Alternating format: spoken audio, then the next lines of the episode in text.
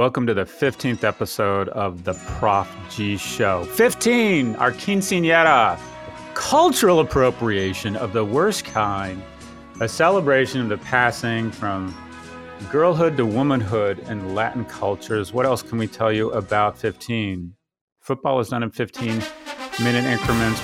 15 is also the emergency number designated in Pakistan. Good to know. It also plays a big role in rugby. And finally, the Hanbali Sunni Madhab states that the age of 15 of a solar or lunar calendar is when one's taklif, which is an obligation or responsibility, begins and is the stage whereby one has his deeds recorded. In other words, when one starts living up to one's position in this world as a responsible human being, when you start being a man, I will be turning 15 soon. It's the Prof G Show.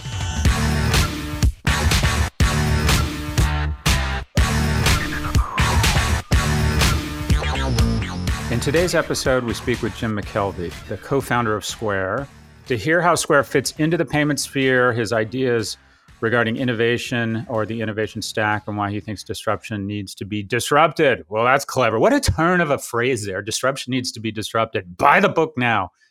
During office hours, we'll also cover Palantir's potential IPO, where we think impact investing might be headed, and advice to those looking to build their personal brand. The brand is you. The brand is you. Last session of my class is on branding yourself. Anyways, let's rock this boat. Let's light this candle. Let's be all beer, no foam. All right, today's news. Companies including Upwork, REI, The North Face, and Patagonia are seizing ad spend on Facebook to protest the platform's handling of misinformation and hate speech. I heard they did that. I heard that I heard that that friendly blue icon does that and that it's damaging the world at a greater scale than any organization in history. But I could be wrong. I'm not wrong here. This is part of a campaign led by top civil rights groups known as hashtag Stop Hate for Profit, which began calling for advertisers to suspend their marketing on Facebook in the month of July. On a similar note, the tech giants are expected to lose billions in ad revenue due to COVID 19, according to eMarketer.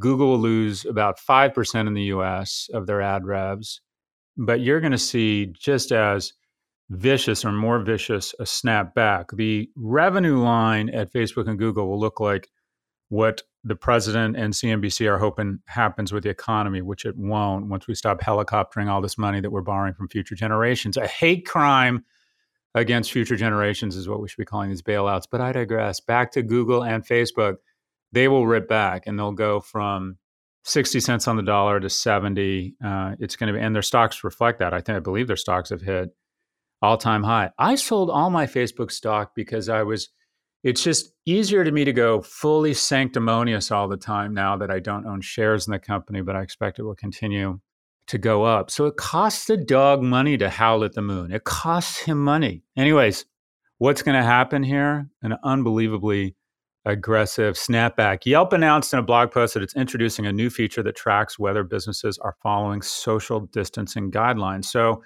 Yelp, let me just give you some insight here, some recon on the ground in Florida. Floridians just don't give a shit. They just don't give a shit. It's striking how lax people have been here. And I think that we need new messaging around masks. And unfortunately, it's become Democrat versus Republican, I think the messaging around masks it's rings true and positions it in a different light is I think we have to position mass around citizenship and patriotism that if you care about Americans who have served, if you care about Americans who have built this country specifically the older generation, you're going to wear a mask. It's um I've been talking a lot about this with so many companies and so many people and I'm not an epidemiologist, but that's not going to stop me from playing one on TV and making predictions that I know nothing about. But it strikes me, or my bet is that we're going to, in fact, get at this from the other angle. And that is similar to the AIDS virus, where there was always head fakes about a vaccine, but ultimately the therapies are what really made the progress around this. I think the same thing's going to happen here, whether it's remdesivir or learning or acquired learning around putting people on oxygen sooner rather than later. I think that we're going to come up with better therapies faster than we had expected. And I think the vaccine is going to take longer, even if we find a vaccine, it just how do you distribute it to 355 million people efficiently? And how many people decide they don't want to be the first ones in line for a new vaccine? It's going to be very interesting. In other news, in other news, Harvard announced it was laying off some people. Carnegie Mellon is, in fact, um, doing the same thing. And Purdue announced they were closing their MBA program. And this is what I would call a little raindrop before the tsunami of disruption that's about to happen in September.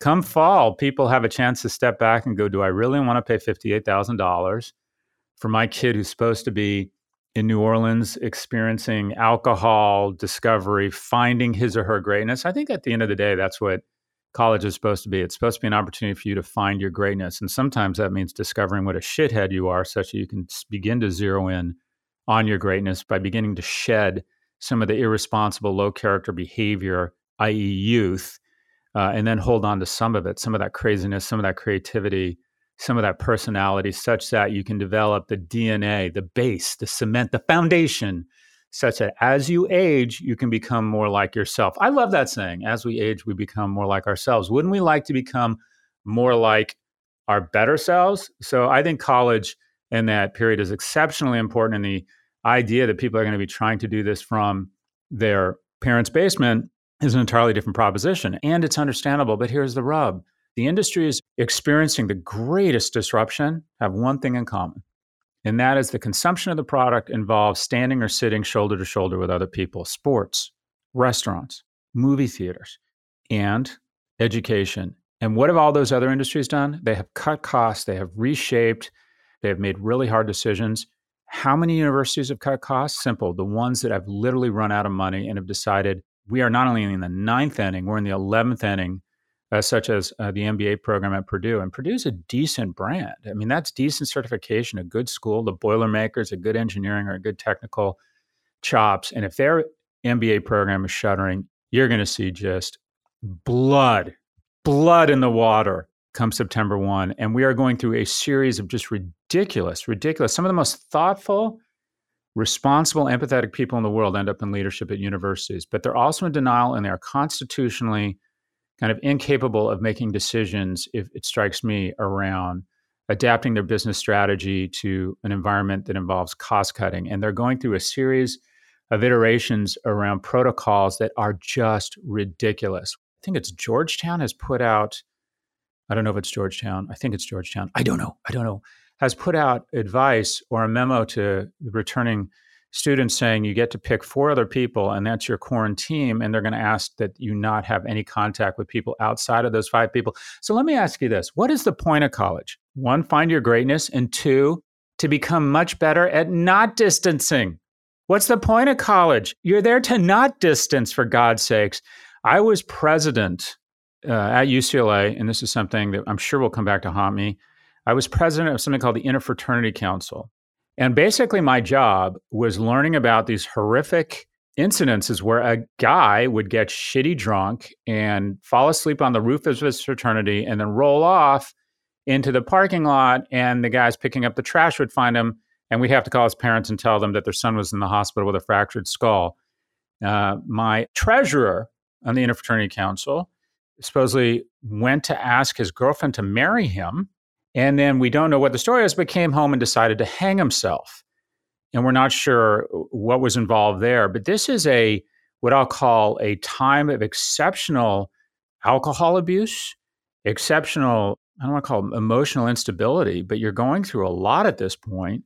And the notion that these kids are going to maintain any sort of protocols off campus is just absolutely delusional. So, this is what will happen on campuses across America. They're going to realize about the middle of August that the vaccine is just not going to make its way to the 11 million kids who are supposed to show up sometime in September.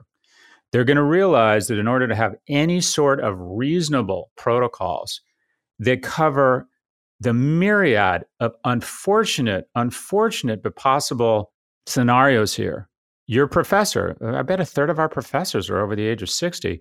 Professor, week three, sends out an email saying, I've contracted it. And then week five, a, mem- a, a message goes out saying he's passed away. What does that do to the environment of the school? What happens when on week 10, someone reports they have symptoms And that following Monday, 30 of the 150 kids in that class are supposed to scatter to 25 different countries around the world, which is what you have an international, strong international population uh, at these universities. And let's assume that the current bigoted, xenophobic administration doesn't allow foreign students into the country, which they may not. What happens to these universities' financial health when they have 25% of their students are international, but 50% of their cash flow is from students? What happens when your cash flow, 50% of your cash flow doesn't show up? So the enormous disruption in education is coming September 1 with institutions, a sector that is in consensual hallucination with their CFOs and their boards of advisors who have told them to come up with a narrative, a protocol, and absolutely ridiculous strategies and plans, which are nothing but Latin for a signal and a message to parents to send in your deposits because about a third of universities could be out of business in 12 months or less. And while they still might have their campuses, they still might be taking applications, they're the walking dead. And people are going to stop applying there for fear that, like Purdue MBAs, after their first year, they're going to find out the MBA no longer exists. It is going to be muy interesante, more cultural appropriation. Stay with us. We'll be right back.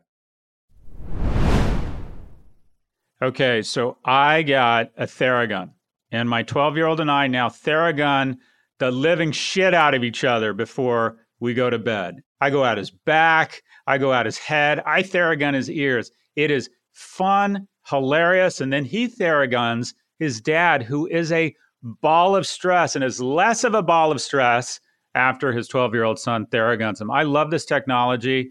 It is a great piece of equipment. It's elegantly designed. And you know what? It feels good. I do think this is actually working. My son uses it on my shoulders and my neck, and the sonic technology or just the banging away at my tissue feels really good. That's because the all new Gen 4 Theragun has proprietary brushless motor that's so quiet, you'll wonder if it's even on. I've wondered, is this on? Is this on? while you soothe your aching muscles with Theragun's signature power, amplitude, and effectiveness. Try Theragun risk free for 30 days. There's no substitute for the Theragun Gen 4 with an OLED screen, personalized Theragun app, and the quiet and power you need. Starting at only $199, go to theragun.com slash profg right now and get your Gen 4 Theragun today. That's theragun.com slash profg, P-R-O-F-G, theragun.com slash profg. I love this thing. It's a ton of fun. Everyone needs a great pair of wireless earbuds to drown out background noise, especially during quarantine with your kids running around and you're working from home with a roommate. But before you go dropping hundreds of dollars on a pair, you need to check out the wireless earbuds from Raycon. You already know Raycon earbuds start at about half the price of other premium wireless earbuds. Their newest model the Everyday E25 earbuds are their best ones yet with six hours of playtime, seamless Bluetooth pairing, more bass, more compact design that gives you a nice noise isolating fit. These wireless earbuds are so comfortable, which make them perfect for conference calls or binging Prof G. Unlike some other wireless options, Raycon earbuds are both stylish and discreet with no dangling wires or stems to distract anyone during video calls. Plus, the company was co founded by Ray J, and celebrities including Snoop Dogg and Cardi B are obsessed with these earbuds. Cardi is obsessed with these. Now's the time to get the latest and greatest from Raycon. Get 15% off your order at buyraycon.com slash prof. That's buyraycon.com slash prof for 15% off Raycon wireless earbuds. Buyraycon.com slash prof.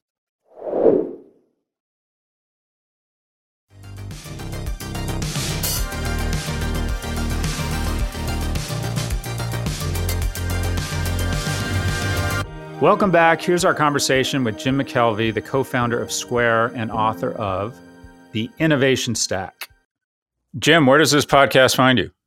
St. Louis, Missouri, locked in my office. I've never been to St. Louis. We'll circle back to St. Louis. But so, first off, just uh, tell us I kind of know what Square is, but not really. Can you give us the headline news on what Square is and why it's different? Square has two main product lines. The first is a payment system that allows you to take credit cards and run your business. So you can do loyalty programs and put an online store up and uh, get paid is the first half of the business.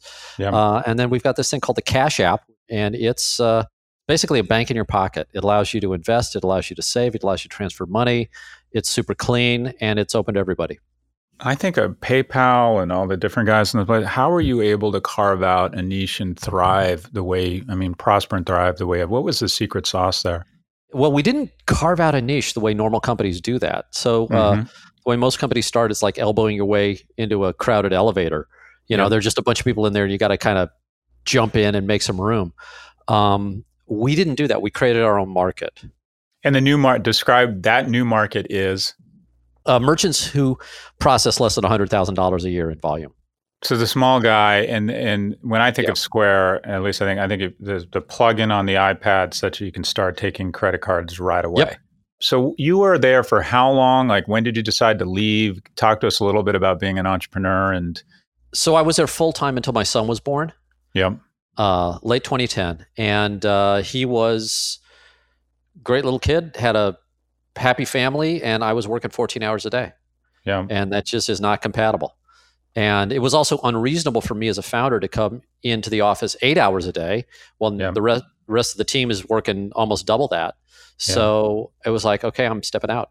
So I kept my seat on the board, um, and I left. But but you got to understand, Scott. By that time, all the stuff that I was good at was already done.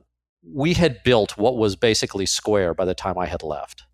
And mm-hmm. it was mm-hmm. just a question of executing. And, and I'm terrible at executing. So we were hiring people to do the jobs that I was doing. And as soon as we'd hire them, they'd do it better than I would. Mm-hmm. And I think this sort of cements the point that entrepreneurship and greatness is in the agency of others, right? That a great entrepreneur, there's a difference between having a practice and having a business and you clearly know how to scale these things and know when to step back and hand the reins to someone else. And i would i would argue oftentimes great ideas that don't scale it's a function of in the beginning you got to be all over everybody all the time. And at least that's how i am when i'm an entrepreneur. And then at some point you have to find and recognize that this person is is really good and is going to do better. You just got to kind of get out of their way. Um, you talk a lot about the innovation stack and that square's uh, success was in part due to this notion of, uh, of, of, an innovation stack. Can you say more about what you mean by that and how we should think about it? So, the first is that uh, invention and innovation is different mm-hmm. than the thing that we always do, which is copying. Mm-hmm. Okay. So, in most cases, copying is the best way to solve a problem. If you find a problem that you need to solve, the 1st mm-hmm. thing you mm-hmm. should do is find somebody else that solved it and just do what they did. Like right now, I'm sitting in a chair guess what? The chair is a solved problem. Now there are different mm-hmm. versions of the chair, but you know, basically you got a surface 17 to 18 inches off the ground, you know, reclines at a three degree angle if it's rigid or tilts back. I mean, there are different ways to solve the chair problem, but most of them have been done. Mm-hmm. Just adapt. Copying almost always works, except if humanity has never solved the problem before. And in that case, you're thrown into this weird, weird world, which nobody ever discusses because we don't even have a word for it but now you're inventing. Now you're creating new and you don't get to copy. And all the tools that you learn especially the stuff you learn in school tends to not work that well. You don't get to have a checklist of you know step a step b step c that gives you the solution. And in that situation you're then forced to do something that is hugely awkward for humans to do and that is you have to create something new. You have to invent. An invention at least the way I was sort of taught it, was not the way I lived through it at Square. Invention is this messy, chaotic process where you do one thing and it doesn't work, and you try something else mm-hmm. and that works, but it causes two other problems. So now you got to solve those two problems. And the mm-hmm. second problem is illegal, so now you got to get a law changed. And the third problem causes your customers to uh, revolt, so you got to switch. The, I mean, you end up with, in Square's case, we did about 14 things mm-hmm. that had mm-hmm. never been done. So, isn't when I think about trying to take the intangible and distill it down to the tangible such that we can learn from it. I think that a lot of what you're talking about and a lot of my observations around companies that are adding tremendous stakeholder value kind of flies in the face of this basic premise of business school teaching or learnings or one of the core principles and that is professor prahalad university of michigan talked about this notion of core competence and other than curiosity and a willingness to experiment and try stuff, and not only that, but also the willingness to kill stuff when it's not working, and you end up with a series of things. You end up with the App Store, great design, better marketing, you know, I mean, just all sorts of shit, a better way to present new products and what feels like a fashion show. You end up with all these different innovations, and you're saying that the whole is greater than the sum of its parts, that it's just not one thing, that you can no longer defend something with just one great competence idea asset. It has to be an amalgam. It's a, you know, it's a salad for lack of a better term. Is that, am I yeah. getting to something there? Yeah, yeah. It's a mass noun.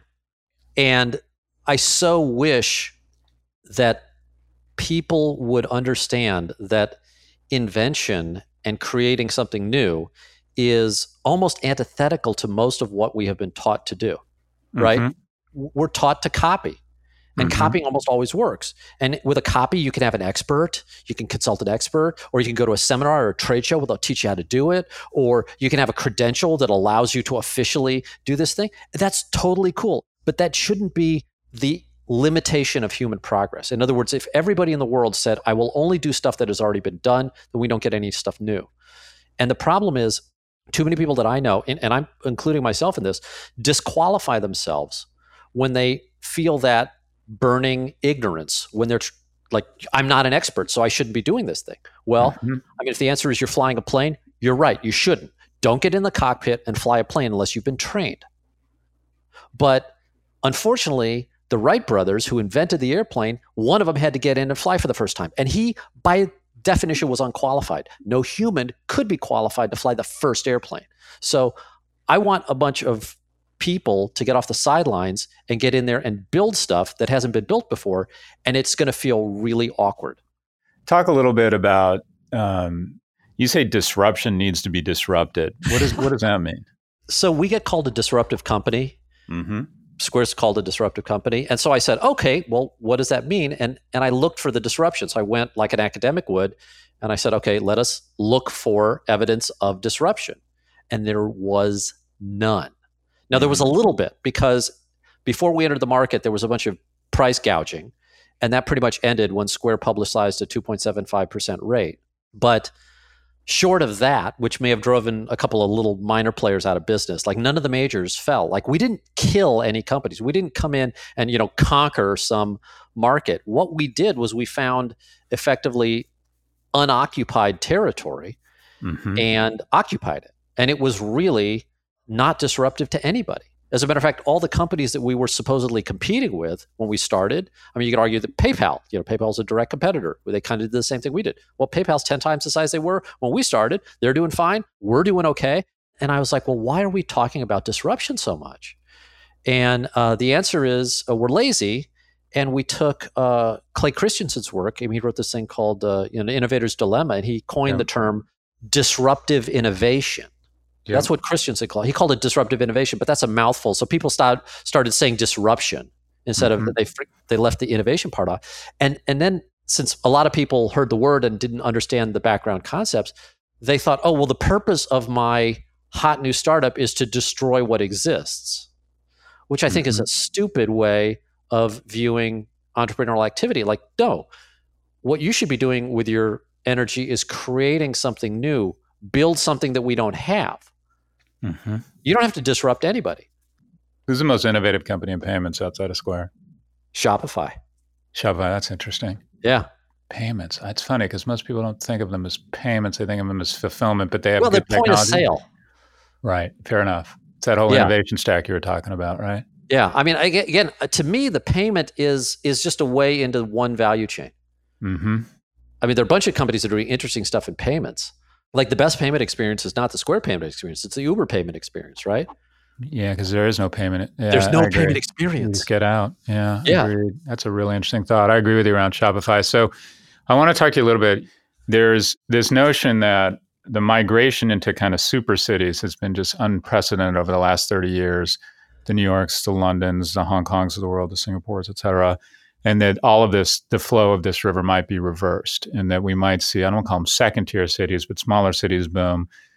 And it seems like St. Louis is set up really well because it has an outstanding university. Of all the, we track universities, you know, like you track your competitors. And I would say the two universities I hear more about than any other two universities are Carnegie Mellon because of some of the work they're doing, and also I keep hearing about WashU. The WashU has become, it's kind of gone from this almost like a Pitzer or a Claremont, where anyone who knows what they you know knows anything about academia goes, "That's a great university too." It's becoming sort of a a real iconic university and sort of starting to rival you know other great schools in the South or the Midwest, the Dukes of the world, et cetera. And it feels like a great university with a strong engineering department, a city that's less expensive. It feels like St. Louis is set to boom. And I imagine you're going to agree with this. Any thoughts? Give us your best pitch on St. Louis. You you could obviously live anywhere, and you did live in super cities, and now you're back in St. Louis. What's the pitch for St. Louis?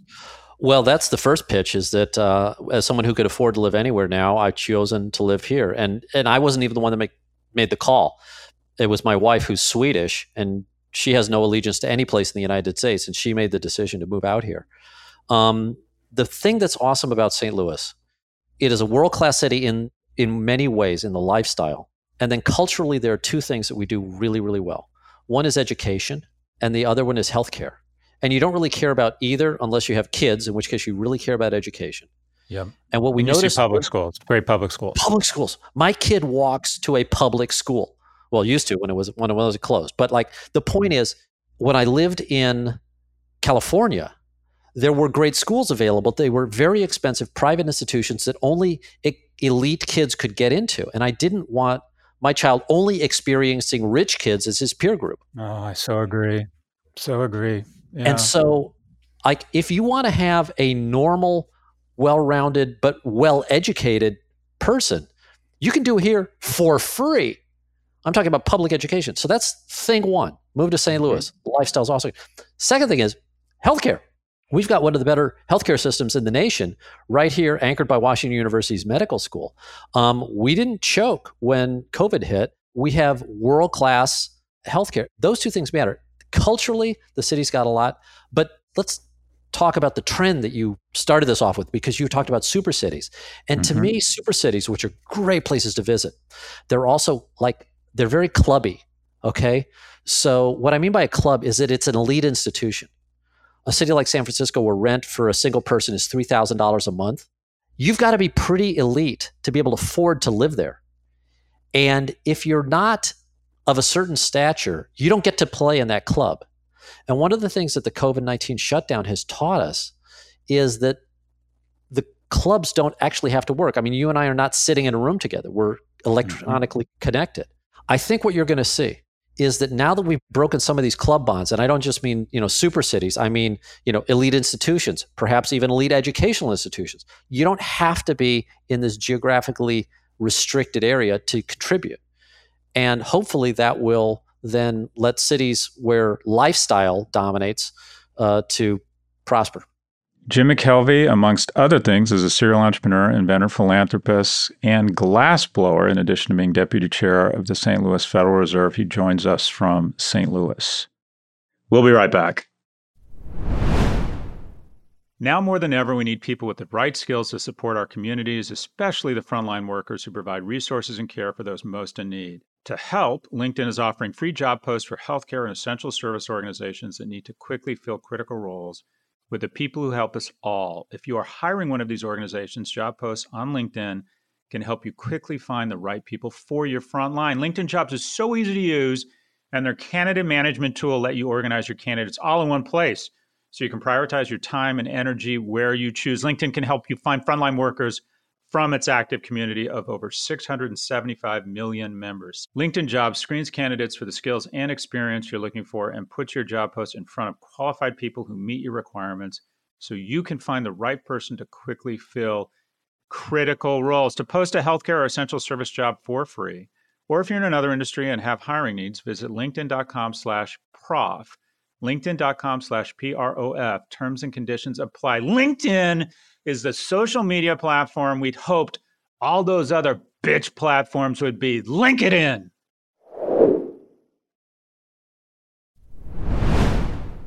I don't sleep that well anymore. A, because I'm old, and B, because my prostate is the size of a basketball and I got to pee about 11 million times. But that's neither here nor there. If you don't have that problem, Helix Sleep sells personalized mattresses made right here in America and shipped straight to your door with free no contact delivery, free returns, and a 100 night sleep trial.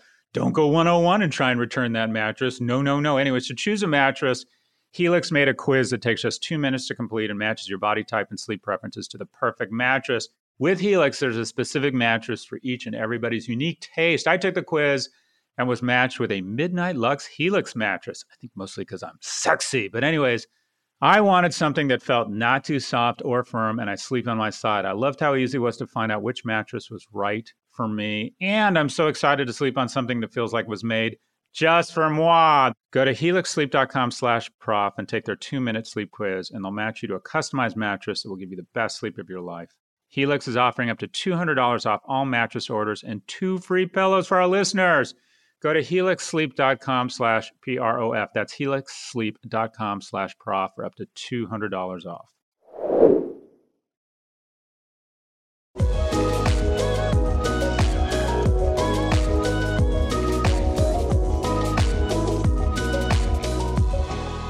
Okay, it's time for office hours. As a reminder, we're here to answer your questions about the business world and how you can get ahead at work and in life. If you'd like to submit a question, please email a voice recording to office hours at section4.com.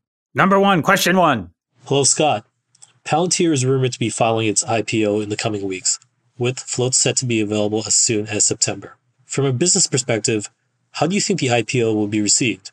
And as a global citizen, do you believe this company is a net positive or a net negative for society? Thank you. Thanks, Ryan. So there's two things here. There's the IPO market and there's Palantir itself. And in the short term, you'd rather have a hot IPO market and a good company than a great company and a tepid, anemic IPO market. And I believe the IPO market is going to be white hot and have predicted that the last half of 2020 will be exceptionally strong for this vintage of IPOs. And I'm putting my money where my mouth is. I'm trying to get in on some IPOs and find shares in the secondary market uh, in companies that are uh, supposedly going to go public sometime soon. Why? Why? Because the people investing in these IPOs are the ones with the best relationships with the underwriters taking them public which are typically institutional investors. And these individuals have more money, or these institutions have more money than they did at the beginning of the year. Uh, we don't like to say this out loud, but the markets are up, and people who have a net worth over $10 million are worth more than they were post pandemic than pre pandemic. Okay, that makes sense. Income inequality on steroids, that's what we have. Everything's thrusting forward 10 years, even in a pandemic or because of the pandemic. So we have more demand or more cash on the sidelines. But I would imagine there are a lot of firms planning to go public that can. Anything in certain sectors, whether it's anything to do with hospitality or anything to do with the consumer world right now, like a, an actual consumer product, anything to do with retail, can't get out. So you have entire swaths of the economy are prohibited from accessing the public markets, which means you have more demand, more cash on the sidelines and fewer companies getting out. So the ones that will get out will experience a bunch of money trying to get through a crowded door, and I think are going to experience incredible one in 30 day pops, if you will. And we're already seeing that so far. I think this company called Shift was up big on the first day. We're going to see what happens to Lemonade, the disruptor in the insurance space. I'm trying to find shares in that because I think Lemonade has established a reputation as the disruptor in a sector that has billions of margin value. Again, just as the IPO market is probably more important than the, the name itself, the industry you're trying to disrupt and how fat and happy and lazy and how many unearned gross margin dollars are in there is as or more important than the quality of the company itself. And I think Lemonade is both a good company with good management going after one of the few remaining blue whale carcasses ripe for disruption. But let's talk about Palantir.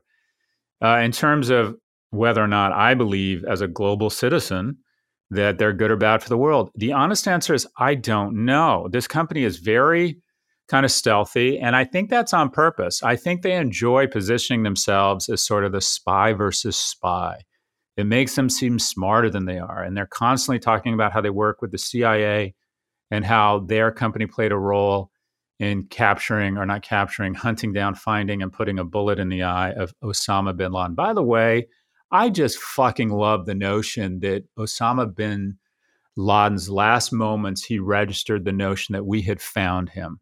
I remember on September the 12th or 13th, I saw the second tower come down and I was walking around Union Square, and this elderly couple uh, came up and handed me this this flyer, and it was patterned like a missing dog uh, flyer, and it said, "Have you seen me?" And it was this picture of this handsome young man in his waiter's uniform, and he worked as a waiter at Windows of the World in the World Trade Center, and his parents, I, th- I don't know if they were Polish or Czech were wandering the streets of Manhattan, passing out flyers looking for their son.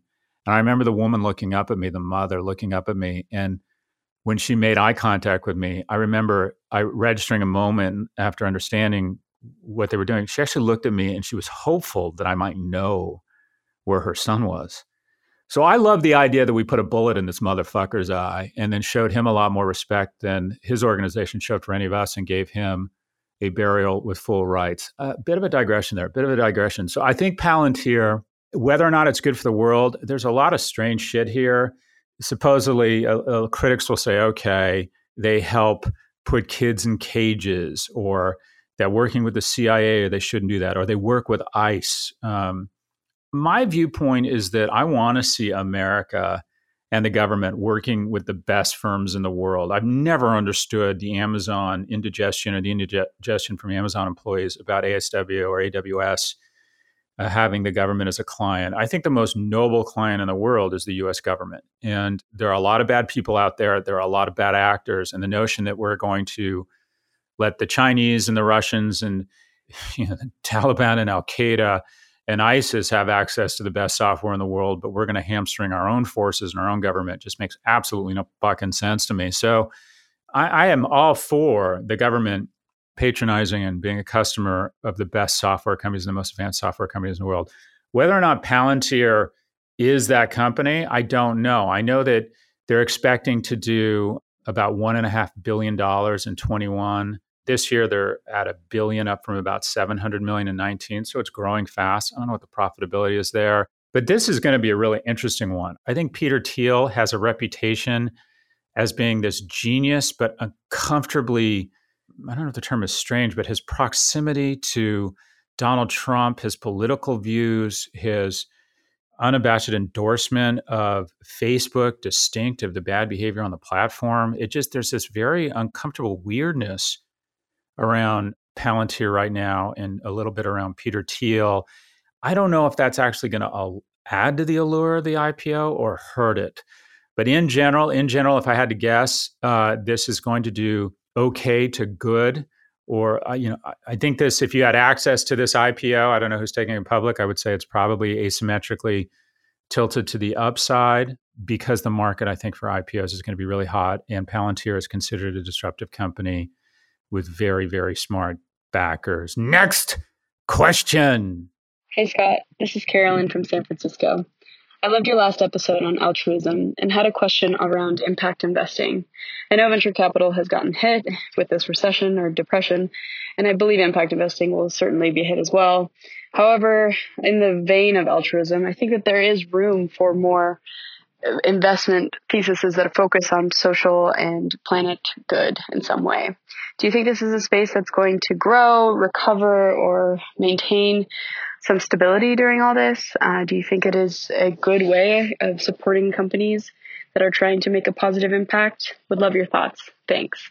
Thanks very much, Carolyn. So, when you decide to invest in funds where uh, sustainability or impact investing is a criteria or the kind of their lead mission, I think that's wonderful. I'm glad there are funds that do that. I think you should expect to have lower returns. I think if you task a fund manager with investing your capital and you begin limiting the potential universe of alpha and returns to companies that are behaving based on a predetermined set of criteria that such that they clear those hurdles for the manager and the limiteds that if you're reducing the population or the opportunity set you should logically expect to have lower returns. And there's this hallmark cartoon that, oh, if we just focus on companies that are doing good, we'll get higher returns. That's bullshit, and the data doesn't bear that out. You know, tobacco companies have been incredible companies to invest in. Uh, Facebook and Google, who are arguably have been some of the two of the most damaging companies uh, of the last 20 years, have been extraordinary, extraordinary companies or stocks to own. As a matter of fact, show me a company. I used to say, Show me a company that's added more than 10 or 20 billion dollars in a 24 month period, and I'll show you a company that's vertical, um, has data, Benjamin Button effect. That's the sort of T thing I'm going through. And I would add to that Show me a company right now that is adding tens of billions of dollars and I'll reverse engineer it to one thing, and that is exploitation. We have moved from an innovation economy to an exploitation economy. It is really disturbing. I think it's wonderful that people have decided to focus on impact investing and sustainable investing. You should expect lower returns. Next question. Hey, Scott. This is Andrew Blum calling from New York City. I actually heard you speak at Stanford, you and Kara. I was wondering, you talk a lot about how you should go on these social platforms to build your brand. And I was wondering what advice you would give to a student who maybe knows what sector they want to go into, but aren't exactly sure what their brand is yet. Thanks. Thanks very much, Andrew. So, the last session of my class is called The Brand is You. And the first half is on how to brand yourself. And the second half is on kind of a summary of the algebra of happiness and these equations I've tried to assemble that I think are best practices around the competence of being happy. So, in terms of the brand is you, a key component of managing your own brand, think about how many millions of people are in the business of marketing and really understand everything about uh, Rubbermaid, the brand, really understand everything about uh, Pepsi and how the difference between Pepsi and Pepsi Light, and think about the brand from every dimension. But how much time do these people spend thinking about managing their own brand strategically. And that is the impression other stakeholders have of you based on all the different ways you touch them. And it's a really, I think, productive analysis to go through. And one key component of that is similar to a consumer product that figures out what its medium is. If you're beer, you need a lot of awareness and people make very quick decisions around beer. So that's sort of a function of imagery that's best probably communicated to a target market. Everybody loves beer, specifically, all dudes love beer. So, sports and TV and humor and top line imagery, and then supported with uh, shopper marketing that is end caps showing a, a cardboard cutout of Tom Brady saying pick up Bud Light for July 4th. Those are the mediums that work best for that. If you're in the business of movies, although this is changing dramatically, and you need to get dramatic awareness fast, boom, boom, TV, run a bunch of stuff across Modern Family and The Masked Singer because we got to raise awareness for Minions 3 fast because it gets out of the gate strong or it just doesn't get, period. So the question is, what is your medium? And that is, where do you thrive? And there are so many mediums to choose from in terms of your media mix. There's one on one, there's presenting to groups, there's going out with groups of people, there's texting, there's LinkedIn, there's TikTok, Instagram, Twitter. There are just so many mediums. There's the written word. Here's one. Isn't that crazy? The written word. What is your medium? I am good in front of large crowds. I'm, I'm a decent speaker and I kind of rise to the equation and I become likable and charming in front of large crowds. One on one, I manage to come across as insecure and aloof at the same time, which is no easy feat for the dog, right? No easy feat. It's like the dog that growls at you and then won't look you in the eye because it seems scared. It's just not a good look. So start, I, I, would say pick three or four, start on it to spend some time, try and come up with some core associations around what are the features you want to, or the associations you want to cement in the mind of your stakeholders in that sector, and start experimenting on those various mediums, whether it's the written word and posting in Medium. I mean, come on, there are so many mediums, including Medium and then see where you start to get a little traction, see what feels right when you try it on, and then pick one of those mediums and go all in. I decided in 2007, I think it was, that I was going to get to 100,000 Twitter followers and that I was going to start producing one video a week on YouTube. And that at some point I would have a video that got viewed a million uh, by a million people. I set those goals and said, I think I'm good on video and I have resources around me Greatness is in the agency of others. And I really enjoyed Twitter.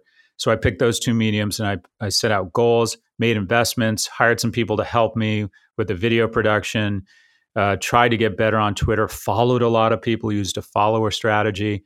But the bottom line is you are a brand. Part of being a brand is picking your media mix. Pick four or five mediums, experiment with them after deciding what are two or three core associations you want to reinforce over and over with the content you post on those mediums See which one or two just feel right after you try them on, and then set aggressive, aggressive but doable goals and approach it like a project and own that medium. Own it. Own it, Andy. Own it. Keep sending in your questions. Again, if you'd like to submit one, please email a voice recording to officehours at section4.com.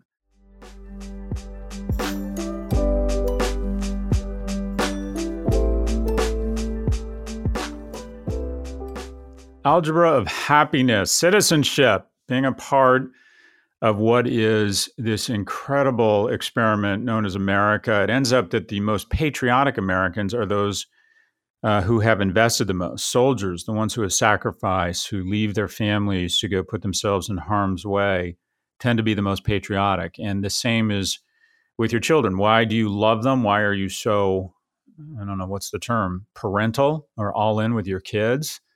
Uh, because you invest so much in them. A, also instinct has something to do with it, and hopefully they're not awful, but them look, smelling, and feeling like you, and also the fact that you uh, spend so much time dealing with these things that are awful, especially when they're really young, you become incredibly invested the way uh, I think a soldier becomes invested in their country because of the incredible investment and sacrifice they make. And I think about our citizenship, and I wonder if that because Americans haven't had to invest, at least my generation on down, most of us were not called to war. Most of us, our army is all volunteer. Most of us have not had to pay high taxes. Most of us have not really felt a foreign threat. Uh, most of us take, I think, a lot of our citizenship for granted or a lot of the rule of law. We've never lived in a nation where corruption, although it feels like we're getting closer every day, but where corruption is a constant fear that people could show up and just take your private property away, that you had no recourse when people did things to you, harmed you or your family, or stole from you. And I worry that we haven't been forced to make the same investments in our country that our ancestors have made, and as a result, don't demonstrate the same level of citizenship. And I think the way that's manifesting itself right now is in our country's pretty much refusal, um, not across the board, but refusal in much of America to wear a mask. And it's just such a shame that it's become politicized because it really is just about citizenship. Again, not contracting COVID is the fear here, although you do not want this, but passing it to someone uh, vulnerable. And it seems like the easiest form of citizenship is that when you are not on your own, in your own house, and on your own property, to put on a mask. My father 90 years old, a frogman uh, for the Royal Navy, married and divorced four times, wears a mask when he goes out for health reasons, but he is out every day because he wants to swim and he wants to walk on the beach. And for all of our fathers, let's wear a mask. Also, uh, this week I've been spending a lot of time thinking about the young man, Alex Kearns, who took his own life, threw himself in front of a train after mistakenly thinking he was down $750,000 after an alert he received or an update he received on his Robinhood app. And it strikes me that many of our companies now, at least the ones that have managed to aggregate tens of billions of dollars in a short period, all have one thing in common.